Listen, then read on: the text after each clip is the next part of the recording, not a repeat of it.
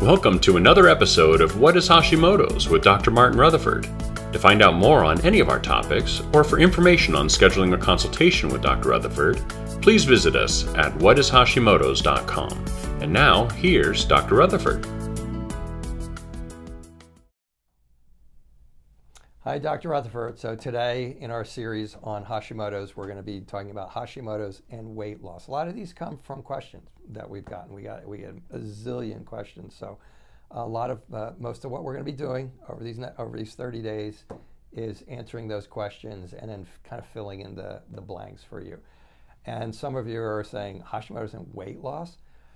I got Hashimoto's and I put on 60 pounds and I can't get it off. And, and, and, and you are the more common uh, Hashimoto's patient, okay, if you have put on weight. Uh, I just had a, I just, I, I, just had a thin Hashimoto's patient. And if you want more on this, we have, uh, we have Hashimoto's, the thin Hashimoto's patient. We have a much longer presentation on it on powerhealthtalk.com and you just type in thin Hashimoto's patient and we'll explain a lot more about that. But just to keep it short, about 85, 90% of patients get an immune attack and um, on Hashimoto's and it's and it slows down. It, it beats up. It's hitting their it, it's hitting their uh, their thyroid. It's damaging thyroid tissue. It's damaging the ability for thyroid to, to be made but to, uh, and so so so we start getting so we start getting um, uh, tired. We start getting overweight. We start getting uh, uh, swelling around the ankles constipation all things that are are indicative of slow metabolism. The thyroid controls your metabolism. But there's a number of patients about I'd say 10%, maybe 15, maybe probably closer to 10% or less that come in who have Hashimoto's who are, are thin. They have been mistakenly called hyperthyroidism. They have um, been tested for Graves' disease. Graves' disease is an attack on the actual thyroid stimulating hormone that stimulates your, your thyroid. And if you get an attack an immune attack on that. It, it keeps making more and more stimulating hormone, and now you stimulate it more, you make more thyroid hormone, and, and you're like this.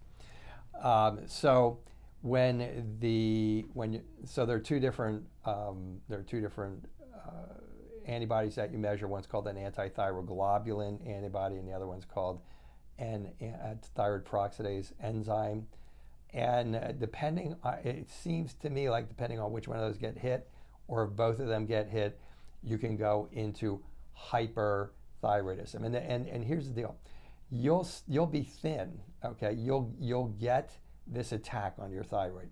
And instead of you going and, and, and getting tired and getting the, the weight gain, you're actually going to become hyper because, because that attack, unlike Graves, in which attacks something called the thyroid, thyroid stimulating hormone, um, it's, it's attacking another part of the thyroid, but it is still forcing the thyroid to create more iodine, create uh, more, which ultimately creates more um, thyroid, thyroid hormone.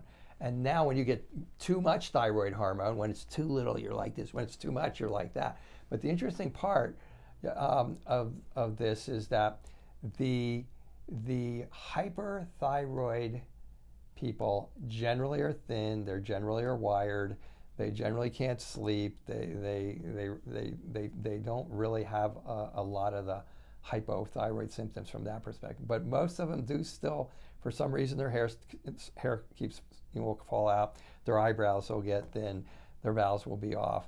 And they will have still a number of hypothyroid symptoms. So they kind of like morph back and forth between hypo and hyper, but they are hyper when, when I first started doing this, and um, and uh, when I first started treating Hashimoto's, which was quite a while ago, we didn't know almost anything of what I'm talking to you about this month.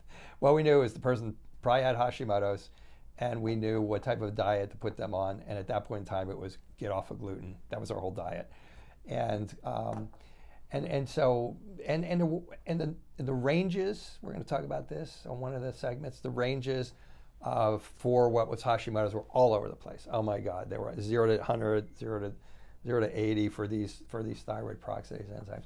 So we had to come up with a lot of clinical pearls as to how to figure this out.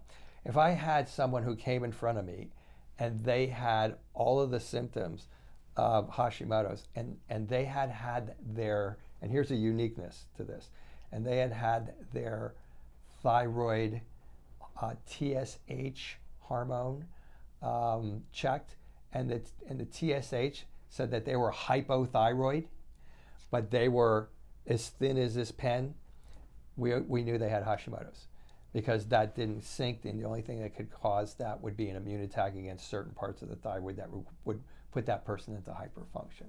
So there's a lot more on this on the thin uh, Hashimoto's patient. There, there's a lot more nuances. It, there's a lot more specificities for those of you who are kind of geeky and want to know what the exact uh, uh, aspects of the of the thyroid uh, hormones are. They get attacked and how they work and the chemistry of it and all that type of stuff. But that's but you can have you can be thin and have Hashimoto's. And if you're thin and you have Hashimoto's, you're usually going to be hyperactive. You're usually going to have anxiety. You're going to have uh, jittery anxiety, maybe difficult time going to sleep. Um, maybe instead of having constipation, maybe your bowels are going to be a little bit too rough and ready to go, and um, and and so you're going to be more hyper. You're going to be you're going to be mistaken for a Graves patient. They're going to run Graves, and they're not going to know what's wrong. They're going to tell you they got that you got hyperthyroid, and then they're still going to give you the medication, and, and the medication generally isn't that successful. It can be in some people, but it's but as we're going to talk about, really that's not the first steps to take in a case like that. So, the thin Hashimoto's patient can the the uh, cannot even put on weight. They they not only lose weight, but they can't put on weight no matter how they try.